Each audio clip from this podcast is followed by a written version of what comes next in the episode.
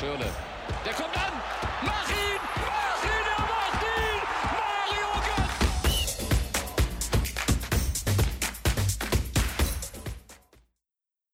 Hallo und herzlich willkommen zur 29. Ausgabe des Deutschen Fußball-Podcasts äh, mit dem Titel Das Ende einer Ära. Mein Name ist Tim Detmer und an meiner Seite sind heute Jonathan Bartels und Nick Lindenau. Einen wunderschönen guten Tag. Moin, moin. Tag, ja, was geht, was geht. Ja, und der Titel ähm, ist natürlich, ja, mit dem Titel ist natürlich Yogi Löw gemeint. Äh, unser Bundes-Yogi tritt nach der Europameisterschaft im Sommer äh, zurück. Und das wirft natürlich die Frage auf, wer wird sein Nachfolger? Das wurde jetzt die letzten Wochen schon heiß diskutiert. Ähm, einige Namen wurden in den Ring geworfen. Äh, darüber werden wir sprechen auf jeden Fall. Und damit fangen wir jetzt auch direkt an. Ähm, klar, ein Name, der in dem Zusammenhang immer genannt wird, ist Jürgen Klopp. Ähm, er hat jedoch relativ schnell gesagt, dass er im Moment dafür nicht zur Verfügung stehen würde, ihn es natürlich ehren würde, äh, genannt zu werden und der Posten natürlich interessant für ihn ist, aber dadurch, dass er auch noch bis 2024, meine ich, äh, Vertrag in Liverpool hat, kommt es natürlich für ihn im Moment nicht in Frage. Ähm, Ähnliches gilt für Julian Nagelsmann, der äh, relativ schnell gesagt hat, nee, das, äh, ich möchte noch ein bisschen Vereinstrainer bleiben. Ich meine, der ist ja auch noch sehr jung äh, für einen Trainer, von daher absolut verständlich. Und deswegen gab es dann quasi drei Namen, die jetzt, ähm, na, eigentlich vier Namen, wobei einer davon finde ich relativ äh, unlogisch ist, aber okay, ähm, die jetzt immer mehr genannt wurden und quasi als die Auswahl bestimmt wurden in den Medien. Zum einen Hansi Flick, natürlich im Moment Trainer des FC Bayern. Äh, Stefan Kunz, U21, Nationaltrainer seit einigen Jahren. Äh, Markus Sorg, Co-Trainer von Jogi Löw momentan.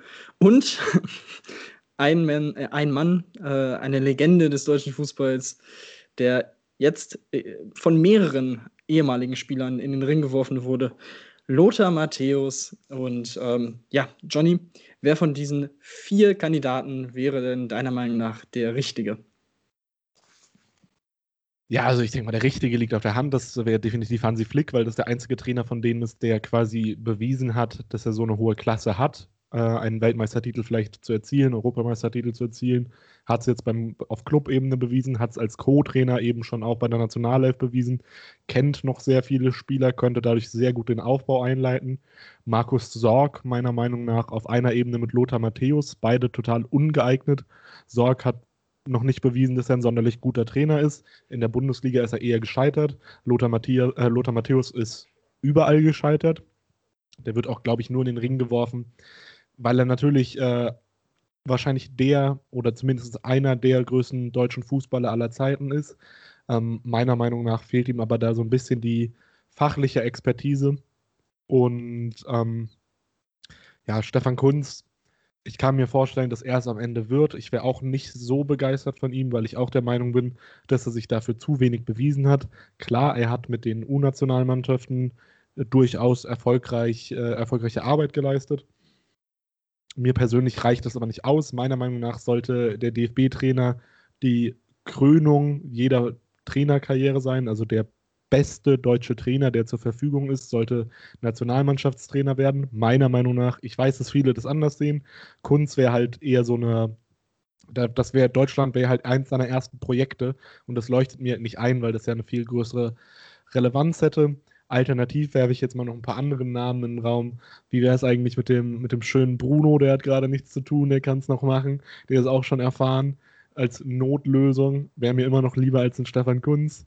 Oder alternativ, wir brauchen mal wieder Koks im Land. Christoph Daum ist auch verfügbar, eh und je. Äh, dann natürlich äh, meiner Meinung nach auch fachlich kompetent genug. Der hat auch zu wenig Erfahrung. Zuletzt kam ja auch raus, dass er von äh, Joachim Löw angefragt wurde, mal als Co-Trainer zu arbeiten. Ich möchte gerne auch Mehmet Scholl irgendwann mal wieder auf der Trainerbank sehen. Alles natürlich sehr, sehr lächerlich, das ist mir auch durchaus klar. Ähm, aber ich finde, so Kandidaten, die drei, die ich gerade genannt habe, sind für mich genauso lächerlich wie, wie Markus Sorg oder Stefan Kunz von der Qualität her. Und ähm, ja, also meiner Meinung nach, wenn es nicht Hansi Flick wird, dann habe ich nicht allzu viel Hoffnung in der Zukunft. Wie siehst du das, Tim oder Nick?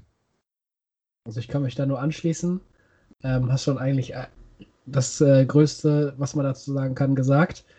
Ähm, mit Sorg wird sich der DFB auf gar keinen Fall einen Gefallen tun, äh, da die Entscheidungen in den letzten Wochen und Monaten aber eh lost waren vom DFB.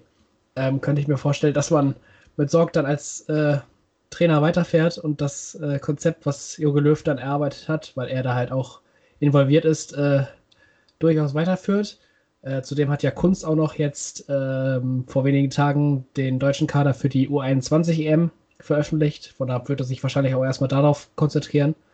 Ähm, jetzt nicht direkt äh, dem DFB dann zusagen, weil die EMS, U21 EM ist ja auch in diesem Jahr. Ähm, und dann werden wir sehen, wie, wie das Ganze dort weiterläuft. Ähm, ja, gut, also das mit der U21 EM ist ja relativ irrelevant jetzt für das Thema, weil die ja vor, sogar noch vor der A-Nationalmannschafts-Europameisterschaft stattfindet, zumindest der erste Teil. Das ist ja dieses Jahr auch ein bisschen anders als in den Jahren zuvor. Von daher ähm, geht es ja eh darum, wer dann ab, ich glaube, September sind dann die ersten Länderspiele nach der Europameisterschaft wieder, wer ab da übernimmt. Also da wäre Kunst ja theoretisch frei. Ähm, es wäre natürlich die in Anführungsstrichen langweiligste Lösung, ihn zu nehmen. Ähm, ich sehe, also warum nicht? Ähm, ich stehe da jetzt nicht wirklich negativ gegenüber gegen Stefan Kunz, ähm, weil er eben auch mit vielen jüngeren Spielern äh, jetzt zusammengearbeitet hat in den letzten Jahren, die jetzt in der äh, A-Nationalmannschaft spielen. Ähm, er, er hat es bewiesen, äh, dass er mit jungen Spielern ähm, ja, arbeiten kann auf dem Niveau. Ähm, von daher wäre das, finde ich, nicht schlecht. Ähm, Flick kann, also klar wäre Flick die Top-Lösung, das ist, steht außer Frage, ähm, aber es ergibt für mich wenig Sinn, aus Flicks Sicht jetzt zum DFB zu gehen. Ähm, und von Bayern wegzugehen. Auch da ähnlich, der hat noch bis 2023 Vertrag. Ja, es gab jetzt immer wieder diese äh, Diskussionen oder die Meldung darüber, dass er und Brazzo sich nicht so verstehen. Ähm, das scheint jetzt aber auch wieder geklärt zu sein. Zumindest war das die Aussage nach dem Champions League-Spiel gestern. Ähm, von daher glaube ich im Moment nicht wirklich dran, dass sowohl Bayern ihn freigibt, als auch, dass Flick da wirklich das Interesse dran hat. Zum jetzigen Zeitpunkt natürlich. Ähm, und ja, ansonsten ähm, weiß ich nicht. Und wie gesagt, Lothar Matthäus, ja, ist ein guter Experte für, fürs TV und hat sich bei Sky durchaus etabliert. Das, ist, das steht außer Frage. Aber es ist nochmal was anderes, über Fußball zu reden, zu analysieren und so weiter, als dann eine Mannschaft auch zu trainieren. Ähm, deswegen, also warum er da jetzt ständig äh, mit reingebracht wird, kann ich absolut nicht verstehen.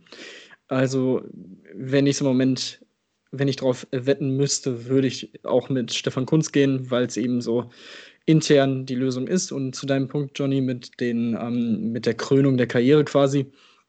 Ähm, also, ich sag mal so, Löw war jetzt auch nicht der most sexy Kandidat 2006. So, also auch das war ja äh, also Löw war ja vorher klar als Vereinstrainer auch durchaus äh, erfolgreich da, wo er war, aber jetzt auch nicht bei irgendwie großen Clubs oder sonst was. Deswegen sehe ich das Argument auch eher weniger äh, relevant für, für das Thema. Und genau, deswegen bin ich im Moment der Meinung, dass äh, Stefan Kunz die, die Wahl wird, ähm, werden könnte zum Beispiel auch ein Ralf Rangnick, das wird man nicht machen, weil Bierhoff dann genau weiß, der ist mir zu unbequem. Äh, genau, Bierhoff sollte übrigens auch gehen, aber also, dass er jetzt auch den äh, Umbruch, den erneuten Umbruch quasi mit dem neuen Trainer einleitet, finde ich auch ein bisschen fragwürdig, aber ja, gut, solange sich da nichts tut, bin ich auch noch ein bisschen skeptisch, aber ich glaube, deswegen wäre Stefan Kunz wahrscheinlich die logischste Lösung. Also ich muss zu dem Punkt eben mit Löw nochmal sagen, ähm, die Frage, die sich ja da gewissermaßen stellt, ist, sind wir wegen Joachim Löw Weltmeister geworden oder ist Joachim Löw wegen der Arbeit der restlichen deutschen Trainer, der deutschen Spieler Weltmeister geworden? Und im Endeffekt kann man das halt sehr schwer beantworten. Es gibt sowohl Pro und Contra. Ich kann beide Seiten verstehen. Ich kann mich da auch nicht festlegen. Ähm, man muss natürlich äh, sagen, Joachim Löw ist Weltmeister.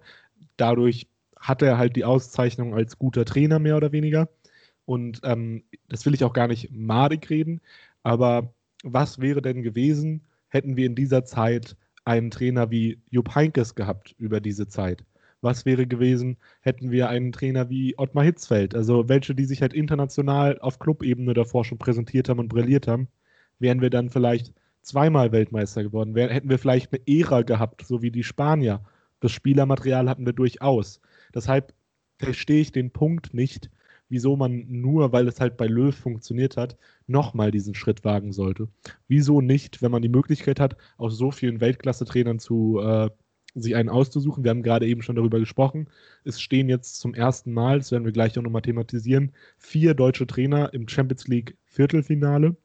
Natürlich ist nicht jeder davon ein Kandidat, aber es zeigt einfach, der Trainermarkt in Deutschland ist momentan unheimlich gut und die deutschen Trainer sind einfach Weltklasse momentan, vielleicht die Spitze. Und dann verstehe ich nicht, wieso man sich nicht jemanden aus dieser Spitze nimmt. Und ähm, ich kann mir auch nicht vorstellen, dass man denen das nicht irgendwie schmackhaft reden kann, weil jedes Kind hat äh, den Traum, Weltmeister, Europameister zu werden mit der Nationalmannschaft, noch vor Bundesliga, äh, also vor DFB-Pokalsieg, vor deutscher Meisterschaft. Jedes Kind will das erreichen. Und ich kann mir nicht vorstellen, wenn man den Trainer einfach mal ein bisschen Freiraum lassen würde und denen auch ein bisschen mehr Verantwortung geben würde, dass sie das nicht machen wollen. Das ist ja auch ihr ultimatives Ziel. Was gibt es denn Größeres, als Weltmeister zu werden? Und deshalb verstehe ich das nicht. Und das ist ja auch im Interesse des ganzen Landes, also das ist ja das größte Projekt sozusagen, dass unsere Nationalmannschaft gut funktioniert. Deshalb haben wir überhaupt Jugendfußball, deswegen investieren wir so viel in den Jugendfußball, damit es in der Spitze im Nationalteam so gut ankommt. Deswegen diskutieren wir darüber täglich. Und dann verstehe ich nicht, warum man nur einen zweitklassigen Mann einsetzt. Das würde man in keiner anderen Firma, in keinem anderen Unternehmen würde man das machen. Ja, sehr, sehr interessante Punkte auf jeden Fall. Ähm, ich würde mal sagen, warten wir mal ab, wie sich jetzt die nächsten Wochen entwickeln. Ähm, natürlich hat man jetzt auch noch reichlich Zeit bis zum Sommer oder bis zum, bis zum Herbst, dann kann, kann viel passieren. Ähm, aber ja, es gibt auf jeden Fall einige Kandidaten und ähm, ja, einen davon, der so ein bisschen, der auch immer wieder genannt wurde, meiner Meinung nach, aber sehr unwahrscheinlich ist aufgrund dessen, dass er wahrscheinlich mit äh, Oliver Bierhoff nicht so klarkommen wird, ist Ralf Rangnick und der steht auch beim FC Schalke ähm, auf der Liste oder ist im Gespräch, ähm, um den Neuanfang in der zweiten Liga, klar, wahrscheinlich, ähm, dort voranzutreiben und hat wohl dem Verein einen Fünfjahresplan vorgelegt. Und ähm, das an sich ist schon mal sehr interessant. Also ich finde es faszinierend, dass Rangnick da so rangeht. Und es zeigt für mich, dass er da definitiv passioniert ist, dieses äh, Projekt Schalke anzunehmen. Und äh, aus meiner Sicht wäre Schalke absolut äh, ja, äh, absolut lost, wenn sie diese Chance nicht ergreifen würden. Ähm, eine interessante Sache, die jetzt aufgekommen ist, die in diesem Plan steht oder die Rangnick vorhat, ist im ersten Jahr, also in der nächsten Saison, das Traineramt und das Sportdirektoramt äh, in Personalunion zu übernehmen. Dementsprechend wäre Gramozis nach äh, ja, elf Spielen äh, jetzt zum Ende der Bundesliga-Saison ähm, wieder weg, beziehungsweise Rangnick soll wohl der Meinung sein, dass er höchstens die Qualität für seinen Co äh, als seinen Co-Trainer hätte. Ähm, ob das alles stimmt, ist natürlich immer so die Frage, aber das wird berichtet. Von daher, ähm, Nick, was für dich als Schalke-Fan, was glaubst du, wäre Rangnick der Richtige? Bist du auch der Meinung wie ich, dass es für den Verein das Beste ist? Oder glaubst du, dass er quasi diese, das, was Magath vor ein paar Jahren auch schon mal gemacht hat, ähm, dass es dann so enden könnte. Was ist da dein Standpunkt?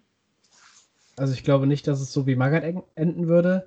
Ähm, ich gehe mal definitiv davon aus, dass Rangnick äh, der richtige Mann dafür wäre, aus dem einfachen Grund, weil es aktuell auf dem Markt keinen, keinen besseren Mann für diesen Job gibt, vor allem nicht bei Schalke.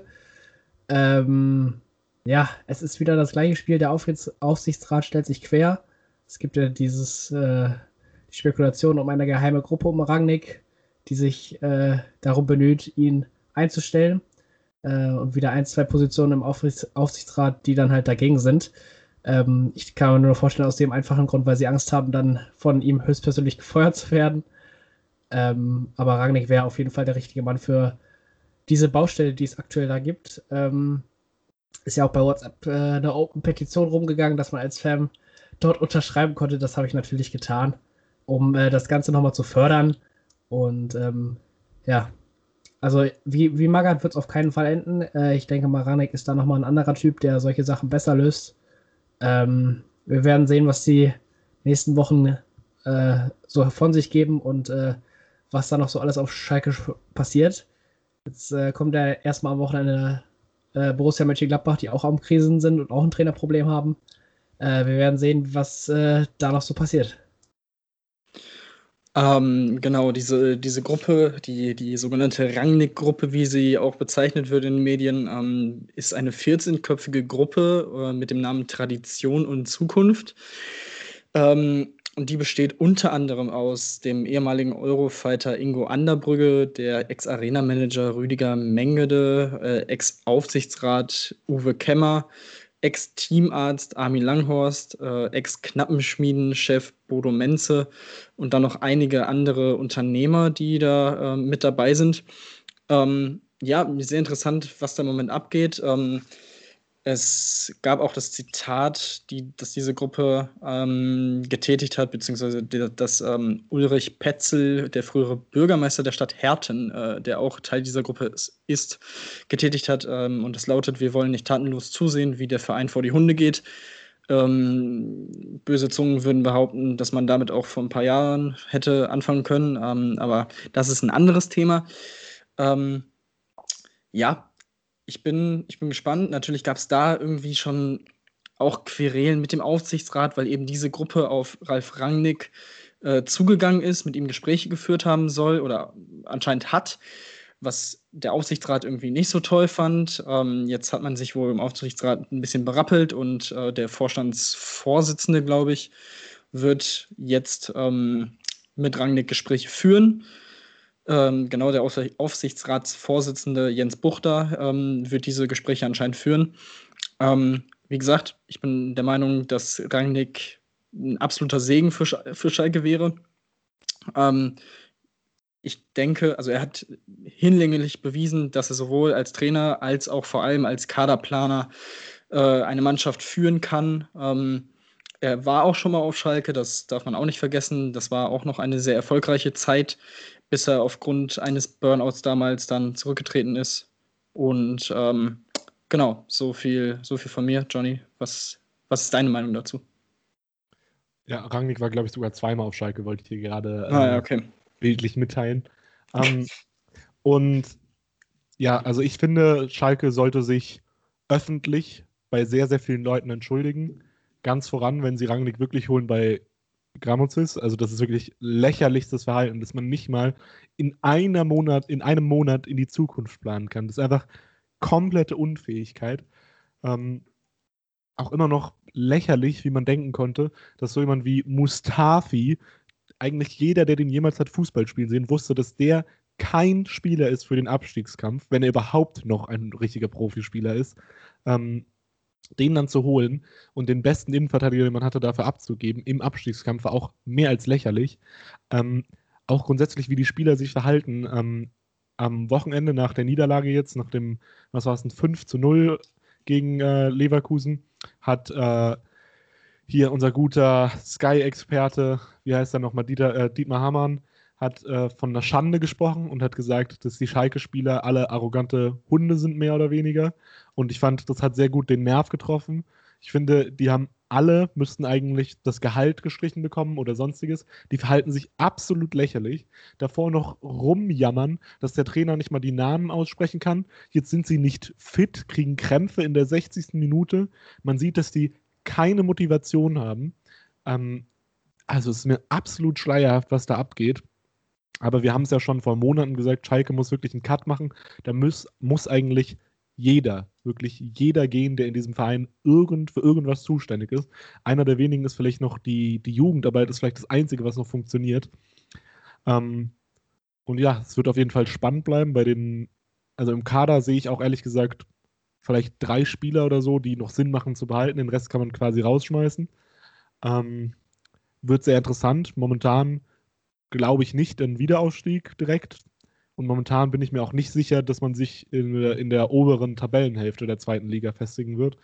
Und ja, ähm, dann Nick, Tim, jemand von euch wollte noch was sagen? Ja, ähm, was ich ganz, also zu dem, zu deinem, zu deiner Aussage mit dem äh, einen Monat in Zukunft planen äh, oder das nicht fähig sein, äh, das zu tun, ähm, fand ich auch interessant, weil im Normalfall, wenn du so einen kompletten Umbruch hast in der sportlichen Leitung, ist es eigentlich normal, erst den Sportdirektor zu installieren, der dann in Anführungsstrichen seinen Trainer holt. Ähm, dass das nicht passiert ist, ist auch sehr fragwürdig, weil das Peter Knebel auf lang oder langfristig nicht Sportdirektor sein wird, ist, glaube ich, allen klar und allen klar gewesen auch zu dem Zeitpunkt. Ähm, genau, also das ist komplett unverständlich. Ähm, von daher, und ja, genau, wie, wie sie sich jetzt geben und verhalten auf dem Platz, also man hatte vielleicht irgendwie noch die Hoffnung, dass man noch so mit ein bisschen Restwürde die Liga dann verlässt, aber das sieht im Moment überhaupt nicht so aus.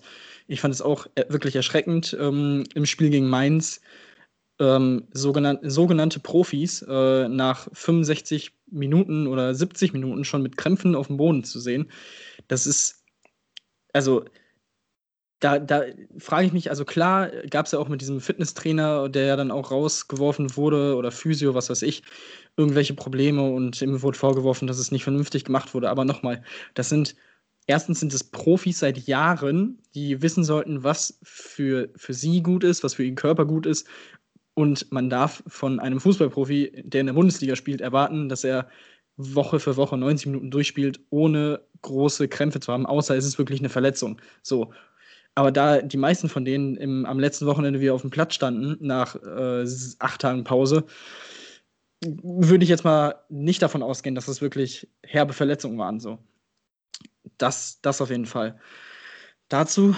Und ähm, ja, ich, es ist, es ist einfach äh, frustrierend, was da, was da abläuft. Ähm, plus, ach genau, äh, jemand wie keine Mustafi oder so. Ich, ich weiß, ich bin mir nicht sicher, ob der jetzt auch irgendwie einen Krampf hatte, aber falls es so gewesen sein sollte, müsste man da auch ähm, sagen, er war halt noch nicht mal die gesamte Saison auf Schalke so. Dann kann ich dann auch nicht die Schuld auf den Schalke-Trainer, der es angeblich verbockt hat, äh, schieben, sondern das liegt dann an Mustafi.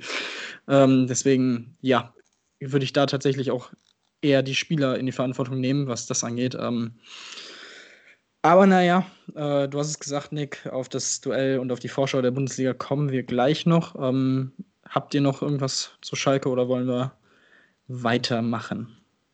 Äh, ich hätte noch ein, zwei Sachen.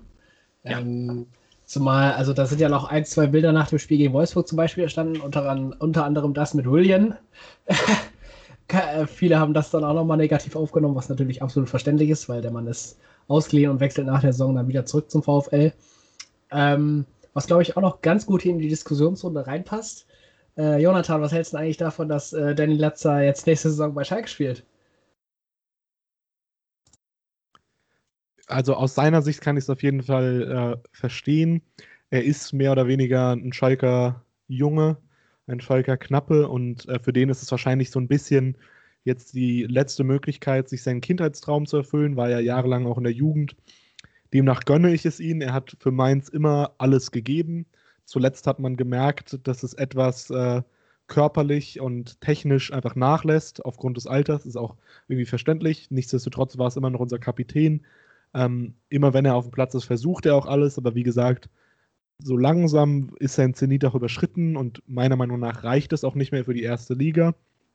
Deshalb ist es meiner Meinung nach auch der richtige Schritt, jetzt in die zweite Liga zu gehen und halt nochmal dem Verein seiner Herzen zu helfen, vor allem weil man sich halt dann dort auch sicher sein kann, dass er wirklich ähm, 100% geben wird.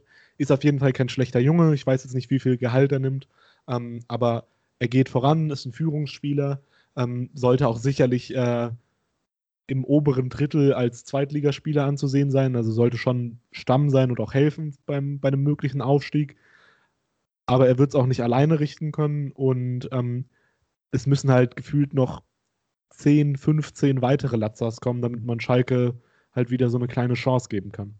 Wie siehst du das denn, Nick? Freust du dich denn auf Latzer, beziehungsweise ist das ein Transfer, der für dich in die richtige Richtung geht? Ja, definitiv. Also Latzer hat, finde ich, äh, Ähnlichkeiten zu Johannes Geist damals. Ähm, und äh, ist auf jeden Fall ein Spieler, der definitiv in die zweite Liga und dann auch zu Schalke passt. Äh, bin jetzt gespannt, welche Transfers dann noch im Nachhinein getätigt werden, weil gefühlt 80 Prozent des Schalker Kaders werden nicht mit in die zweite Liga mit runtergehen. Ähm, da werden dann vielleicht noch ein, zwei äh, junge Kräfte wie Malek Chow oder Timo Becker mitfolgen. Ähm, man bleibt, äh, es bleibt auch fraglich, ob Massimo Schupp auch noch mit runtergeht. Äh, der Mimispieler von Christian Groß. Ähm, äh, wird sich alles zeigen, aber definitiv ist Daniel Latzer ein äh, guter Transfer und wird dem Verein auch, denke ich mal, in der zweiten Liga gut tun. So viel zu Schalke. Ähm, ja, wird uns auch in den nächsten Wochen und Monaten sicherlich noch einige Male beschäftigen. Ähm, ja, kommen wir zu einem ganz anderen Leistungslevel, ähm, und zwar zum Champions League Achtelfinale, das in dieser Woche zu Ende gegangen ist. Und zum einen, ähm, ja, können wir eben durch die Rückspielergebnisse gehen. Äh, Manchester City gewinnt auch das Rückspiel 2 zu 0 gegen Gladbach und zieht problemlos äh, in die Runde der letzten acht ein. Real Madrid gewinnt 3 zu 1 gegen Atalanta Bergamo. Die Bayern, ähm, ja, nach dem 4 zu 1 bei Lazio mit einem soliden und souveränen 2 zu 1 gegen eben jene Roma. Und äh, Chelsea äh, setzt sich durch gegen Atletico Madrid mit 2 zu 0. Ähm, dazu kommen dann noch Paris, Liverpool, Dortmund und Porto. Ähm, das ist das Viertelfinale. Die Auslosung findet am morgigen Freitag statt und Genau, ähm, natürlich eins, was sofort auffällt und auch ein Rekord darstellt, ist, dass vier deutsche Trainer ähm, bei diesen acht Viertelfinalisten unter Vertrag stehen. Das gab es in dieser Form noch nie, dass eine Nation vier Trainer äh, im Viertelfinale gestellt hat, was ähm, ja die angesprochene Qualität auf der Trainerposition in unserem Land gut darstellt, die Jonathan vorhin schon äh, beschrieben hat. Und ja, es ist sehr, sehr interessant gewesen oder jetzt, oder es ist sehr interessant darüber zu spekulieren, ähm, wer die Top-Favoriten sind. Also Man City natürlich gefühlt seit Ewigkeiten nicht mehr verloren, beziehungsweise okay, jetzt vor ein paar Wochen gegen Menu das äh, Derby verloren, aber abgesehen davon wirklich auf einem absoluten Top-Niveau mit einem überragenden Ilkay Gündoğan, der, ähm, ich glaube, der beste deutsche Torschütze in den Top 5 Ligen ist äh, mittlerweile. Also auch das ist überragend, was er im Moment spielt. Die Bayern ähm, gefühlt einen Ticken dahinter aufgrund der Fragezeichen in der Defensive. Auch in diesem Spiel gestern konnten sie mal wieder nicht äh, ohne Gegentor bleiben. Ähm, dazu mit Alex Nübel im Tor, der bei dem Gegentor aber jetzt den da keine Schuld traf. Ähm, aber ja, ähm, Johnny, wie, wie siehst du es? Natürlich ist es jetzt ein bisschen schwierig, darüber zu, zu spekulieren, wer wie irgendwie weiterkommt jetzt, weil wir wissen die Paarung noch nicht. Äh, klar, kann, kann ja passieren, dass Bayern jetzt auf Man City trifft, hoffentlich nicht. Ähm, aber wen siehst du im Moment vorne und wem, bei wem denkst du im Moment so, dass es vielleicht der in Anführungsstrichen leichteste Gegner oder so ein bisschen der Underdog in der Achterrunde? Also du hast ja schon ganz gut angeteased, also ich würde sagen, ähm, nichtsdestotrotz ist für mich Bayern der Favorit da sie halt einfach, ich glaube, sechs Titel im vergangenen Jahr oder in der vergangenen Saison quasi geholt haben. Man City kam, glaube ich, unter Pep Guardiola noch nie weiter als das Viertelfinale, wenn ich mich richtig entsinne. Ähm, das heißt natürlich nicht, dass sie nicht die Champions League nicht jetzt einfach gewinnen können und ähnlich wie Bayern halt einfach mal über alle drüber fahren. Für mich müssen sie aber erstmal proven, dass sie auf diesem Level, in dieser Intensität gegen so starke Gegner performen können. Das haben sie nämlich bisher noch nicht gemacht.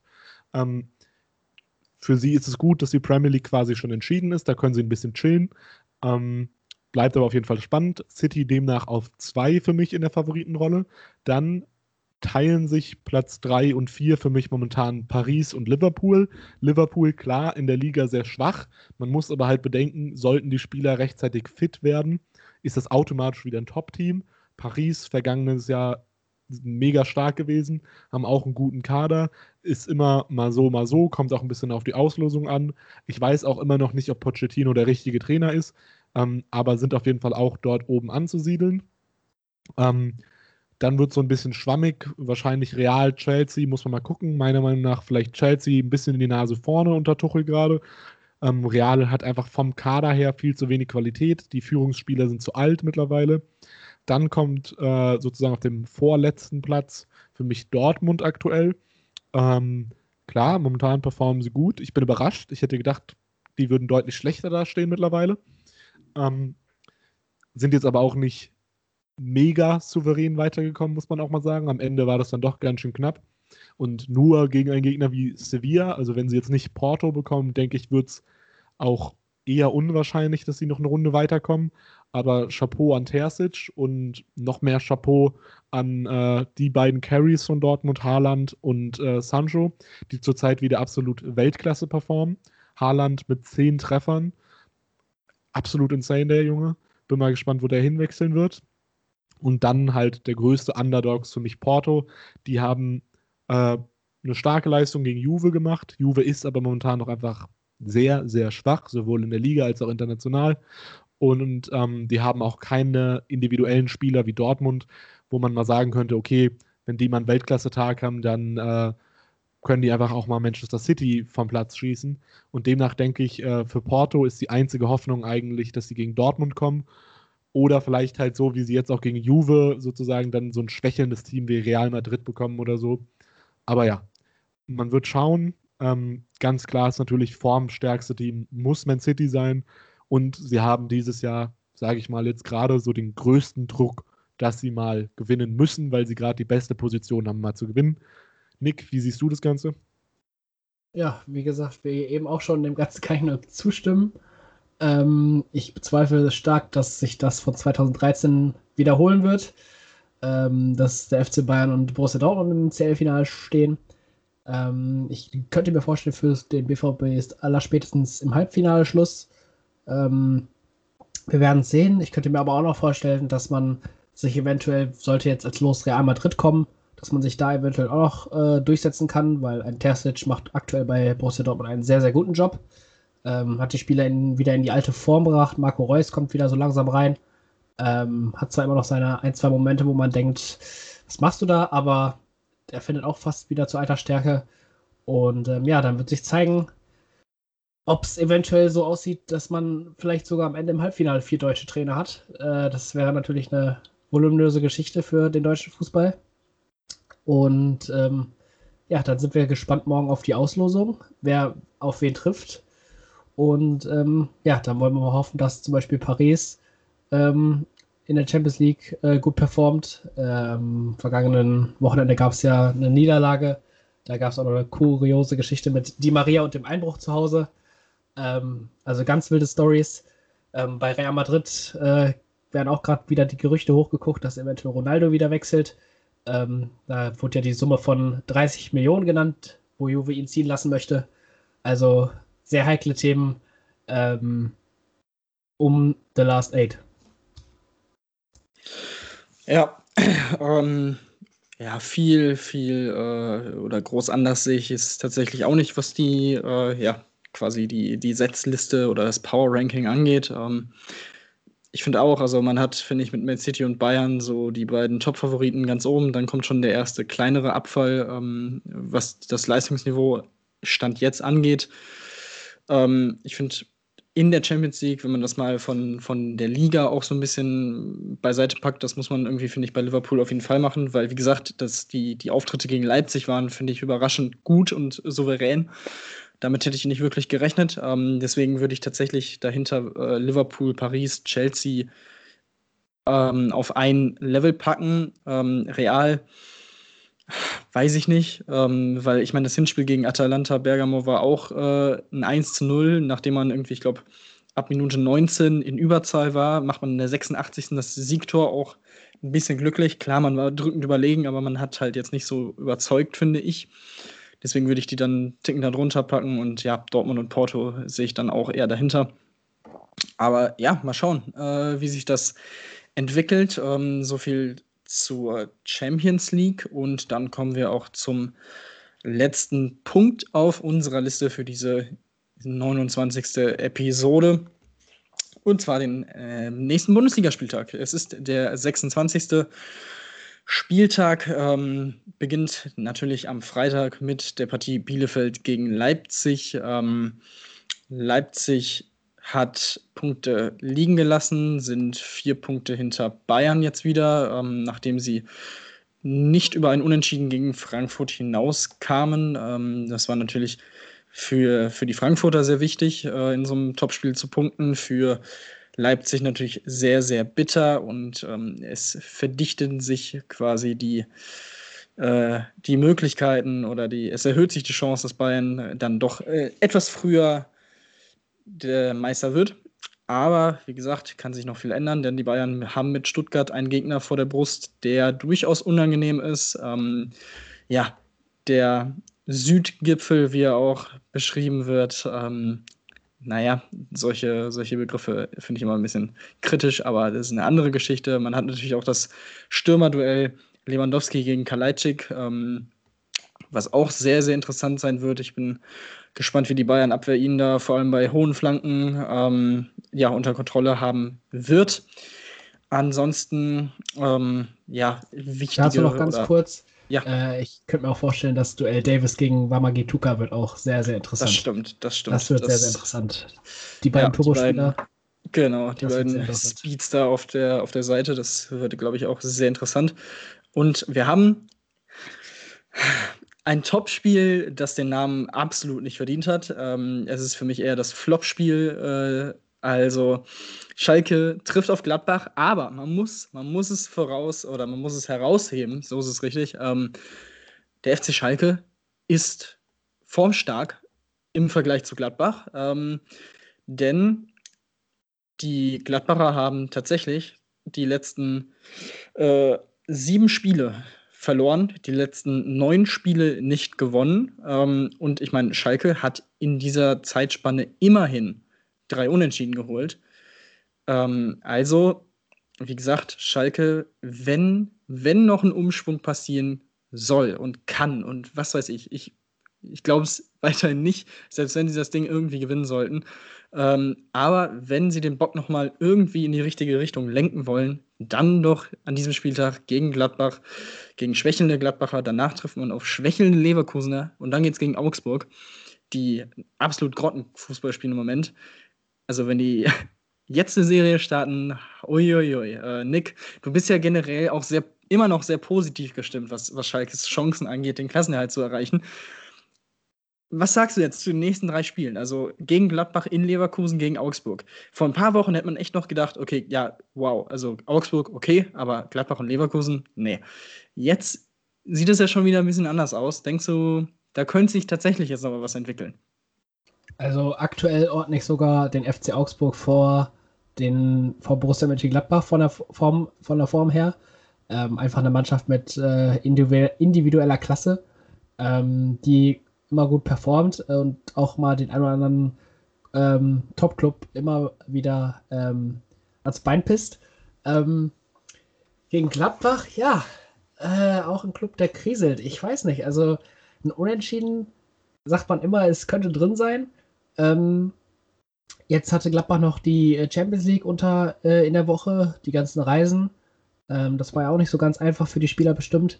Ähm, Schalke konnte sich jetzt intensiv darauf vorbereiten.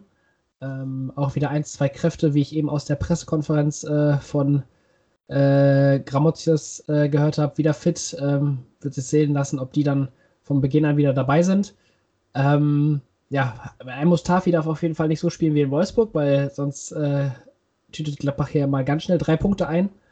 Ähm, ja, und dann wird sich sehen, ähm, ob da noch was geht. Gramotius setzt ja immer äh, aktuell, so hat das gegen Wolfsburg auch gemacht, auf Hoppe als Joker. Raman jetzt äh, im Sturm stehen lassen im letzten Spiel. Ähm, man wird sehen, wie Gladbach damit zurechtkommt. Ähm, ja, und dann äh, muss, äh, muss sich, wird sich zeigen, ob Nationalspieler wie Neuhaus und Stinde ähm, die Gladbacher vielleicht aus der kleinen Krise gegen Schalke führen und da eventuell drei Punkte mitnehmen. Ähm, das Hinspiel ging ja 4 zu 2 oder 3 zu 1, glaube ich, aus. Da bin ich mir jetzt nicht mehr ganz sicher. Ähm, aber ja, wird auf jeden Fall ein Spiel, äh, was ich durchaus äh, Topspiel nennen würde, äh, unter den Bedingungen jetzt. Ja, also man kann ja durchaus äh, auch mal bei der Gladbacher Krise nicht von einer kleinen Krise sprechen. Ich glaube, sie haben jetzt ähm, sieben Spiele in Folge verloren. Aus den letzten neun Spielen acht verloren, noch ein Unentschieden gegen Wolfsburg geholt. Ähm, Gladbach fast chancenlos auf den Einzug ins internationale Geschäft. Ehrlich gesagt. Ähm, also sind jetzt nach 25 Spieltagen haben sie 33 Punkte, haben sieben Punkte Rückstand auf die Conference League, in die eh keiner will, und äh, neun Punkte Rückstand auf Dortmund. Sehe ich jetzt nicht, dass die auf einmal da noch reinrücken, vor allem mit den aktuellen Leistungen. Man muss tatsächlich sagen, äh, Schalke hat wahrscheinlich von den Abstiegskandidaten sogar das machbarste Programm. Es kommt jetzt Gladbach, dann kommt Leverkusen, die noch, noch viel schlechter als äh, Gladbach momentan spielen und in einer noch tieferen Krise stecken. Dann kommt Augsburg, die überraschend gut gerade sind, aber kann man auch immer was mitnehmen. Dann kommt Freiburg, die sind auch eigentlich überraschend gut, aber kann man auch immer was mitnehmen. Dann kommt Bielefeld, Hertha und Hoffenheim, alle drei schlagbar. Dann Frankfurt als einziger wirklicher safer Gegner, wo man sagen kann, okay, das werden sie verlieren und dann noch Köln am allerletzten Spieltag. Also es ist durchaus noch möglich für die Schalker.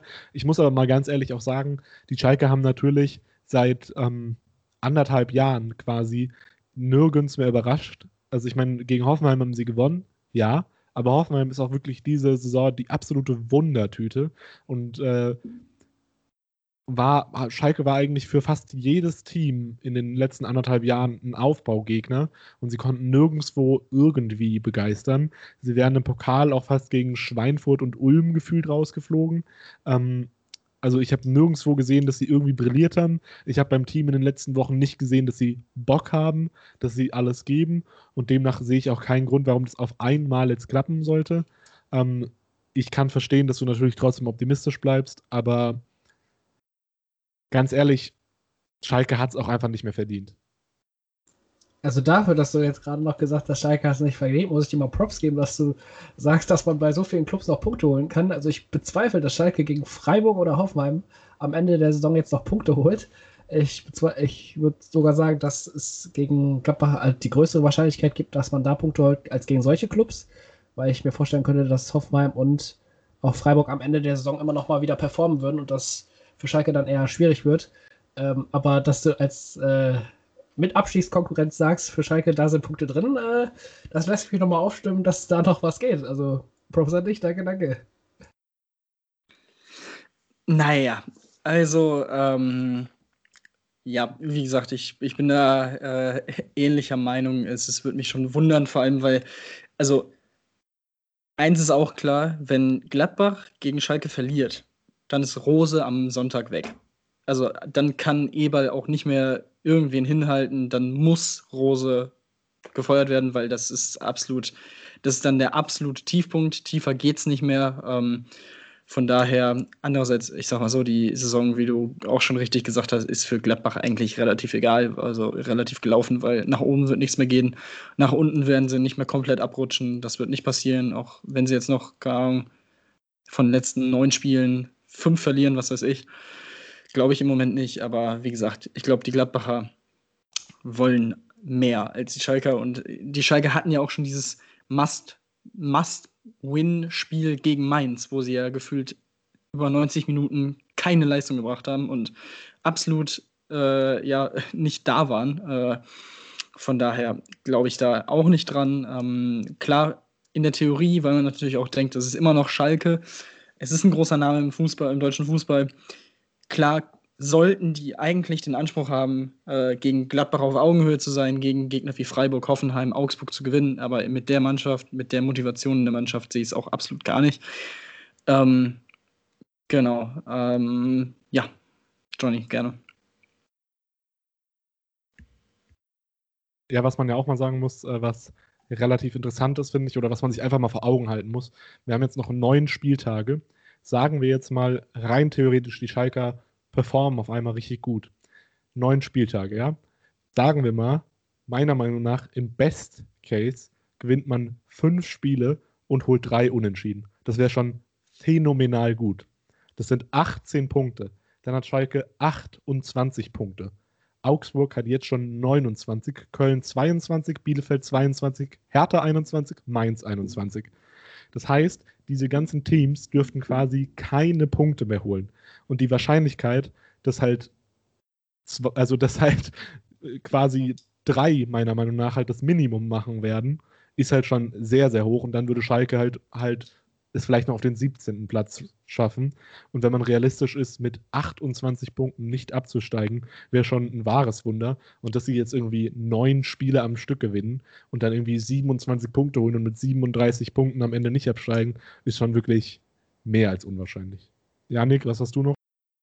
Ja, also zumal Bielefeld jetzt auch zum Beispiel Punkte in ähm, Leverkusen geholt hat, womit auch wahrscheinlich keiner gerechnet hat, weil Leverkusen ja oben dranbleiben möchte.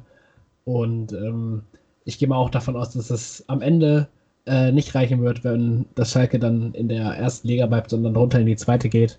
Ich denke mal, das war auch Teil der Vertragsverhandlungen mit Danny Latzer dann. Und ähm, ja, wir haben jetzt viel über das Topspiel geredet.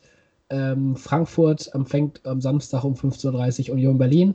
Der FC Köln spielt zu Hause gegen Borussia Dortmund. Werder Bremen gegen den VfL Wolfsburg, die nach dem 5-0 gegen Schalke auf jeden Fall sehr optimistisch sein werden. Äh, mit Abstiegskonkurrent Mainz 05 spielt gegen Hoffenheim auch ein sehr interessantes Duell, wie ich finde. Und ähm, ja, am Sonntag um 15.30 Uhr spielt die Hertha gegen Leverkusen. Auch ein Duell, wo zwei Clubs gerade gegeneinander spielen, die aktuell sehr viel im Gespräch sind. Und den Spieltag komplett macht dann ähm, der SC Freiburg gegen den FCA. Um 18.30 Uhr, 18 Uhr dann wird das Spiel in Freiburg dann angestoßen. Äh, ein Spieltag mit vielen Spielen, die auf jeden Fall äh, viel, äh, mit, ähm, mit äh, viel zu erwarten, viel zu erwarten kann man das so sagen, die viel zu erwarten haben, so rum. Ähm, und äh, ich denke mal, das Abschlusswort hat der, der den Podcast hier angefangen hat, Tim Detmar, oder? Ja, ich würde auch gerne noch ein paar Spiele nochmal äh, näher besprechen. und zwar natürlich äh, Hoffenheim gegen Mainz, das natürlich auch für Johnny sehr interessant sein wird. Ähm, denn man muss ja sagen, dass die Form der Mainzer unter Bo Svensson wirklich sehr, sehr stark ist. Man ist in der Rückrundentabelle Sechster, hat äh, jetzt schon doppelt so viele Zähler wie in der gesamten Hinrunde. Und ähm, Hoffenheim, wir haben es, äh, du hast es auch schon gesagt, ist so ein bisschen die Wundertüte äh, der Liga und performen mal, performen mal überhaupt nicht. Äh, wie gesagt, haben gegen Schalke verloren als einziges Team in dieser Saison. Und ähm, deswegen glaube ich schon, dass Mainz da sehr, sehr gute Chancen hat, zu punkten, zu gewinnen. Und wie gesagt, wenn man sich das unten anschaut, ähm, das ist schon echt sehr, sehr knapp. Also, dass Köln gegen Dortmund punktet, ist im Moment für mich ausgeschlossen. Zum einen, weil Dortmund sich wieder gefangen hat und zum anderen, weil Köln wirklich schlecht spielt. Ähm, Bielefeld gegen Leipzig, also das würde mich auch komplett überraschen, äh, wenn die da irgendwas holen sollten. Also, das könnte tatsächlich äh, der Spieltag der Mainzer und vielleicht auch der Hertha werden. Wobei auch da, weiß ich nicht, die Hertha enttäuscht mich dann tatsächlich doch mehr, als ich am Anfang nach der Insta Installation von Dardai gedacht hätte. Ähm, deswegen, also ich würde nicht ausschließen, dass die Mainzer am äh, nächsten Montag bzw. am Sonntagnachmittag, frühen Abend auf Platz 14 der Tabelle auf wachen. Und ähm, ja, Johnny, wie, wie, sie, wie gehst du denn ins Wochenende? Ähm, glaubst du auch, dass das könnte vielleicht der finale oder die letzte finale Initialzündung sein auf dem Weg, sich wie in der letzten Saison eigentlich am Ende dann doch noch da unten raus zu manövrieren und vielleicht sogar noch relativ entspannt den Klassenerhalt zu feiern? Also entspannt, das sehe ich eher nicht, das werde ich gleich noch erläutern. Ähm, du hast schon richtig analysiert, Hoffenheim ist ein Spiel, was man gewinnen kann, vor dem oder nach der Partie gegen Schalke, also vor den Partien gegen Freiburg und Hoffenheim habe ich gesagt, vier Punkte muss das Ziel sein, drei haben wir schon, sprich ich wäre mit einem zufrieden, äh, aber definitiv drei wären weitaus besser. Das Problem der Mainzer ist tatsächlich, der Spielplan ist gegen die Mainzer. Die Mainzer spielen jetzt gegen die Hoffenheimer, dann spielen sie gegen Bielefeld, dann gegen Köln, dann gegen Hertha, dann gegen Bremen und dann ist nach dem 30. Spieltag die Saison für Mainz 05 beendet, weil dann kommt Bayern München, Eintracht Frankfurt, Borussia Dortmund und der VfL Wolfsburg. Das heißt, ab dem 30. Spieltag werden wir vielleicht noch einen Punkt holen, wenn es gut läuft, wenn man mal ehrlich ist. Ähm, demnach Naja, sind gegen die Leipzig haben sie auch noch gewonnen. Also nichts unmöglich.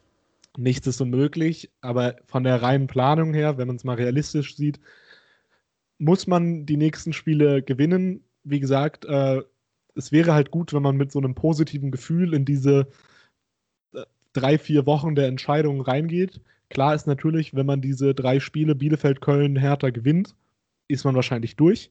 Wenn man sie verliert oder nur drei Punkte holt oder so, wird es extrem, extrem eng. Und ähm, ja, deswegen wünsche ich mir auf jeden Fall, dass die Mainzer noch eine gute Leistung äh, in Hoffenheim zeigen. Im Best Case drei Punkte holen. Mit einem Punkt kann ich auch leben. Das Wichtigste ist wirklich, dass man gegen Bielefeld, Köln und Hertha maximal ein Spiel verliert. Ähm, und halt Minimum ein Spiel gewinnt.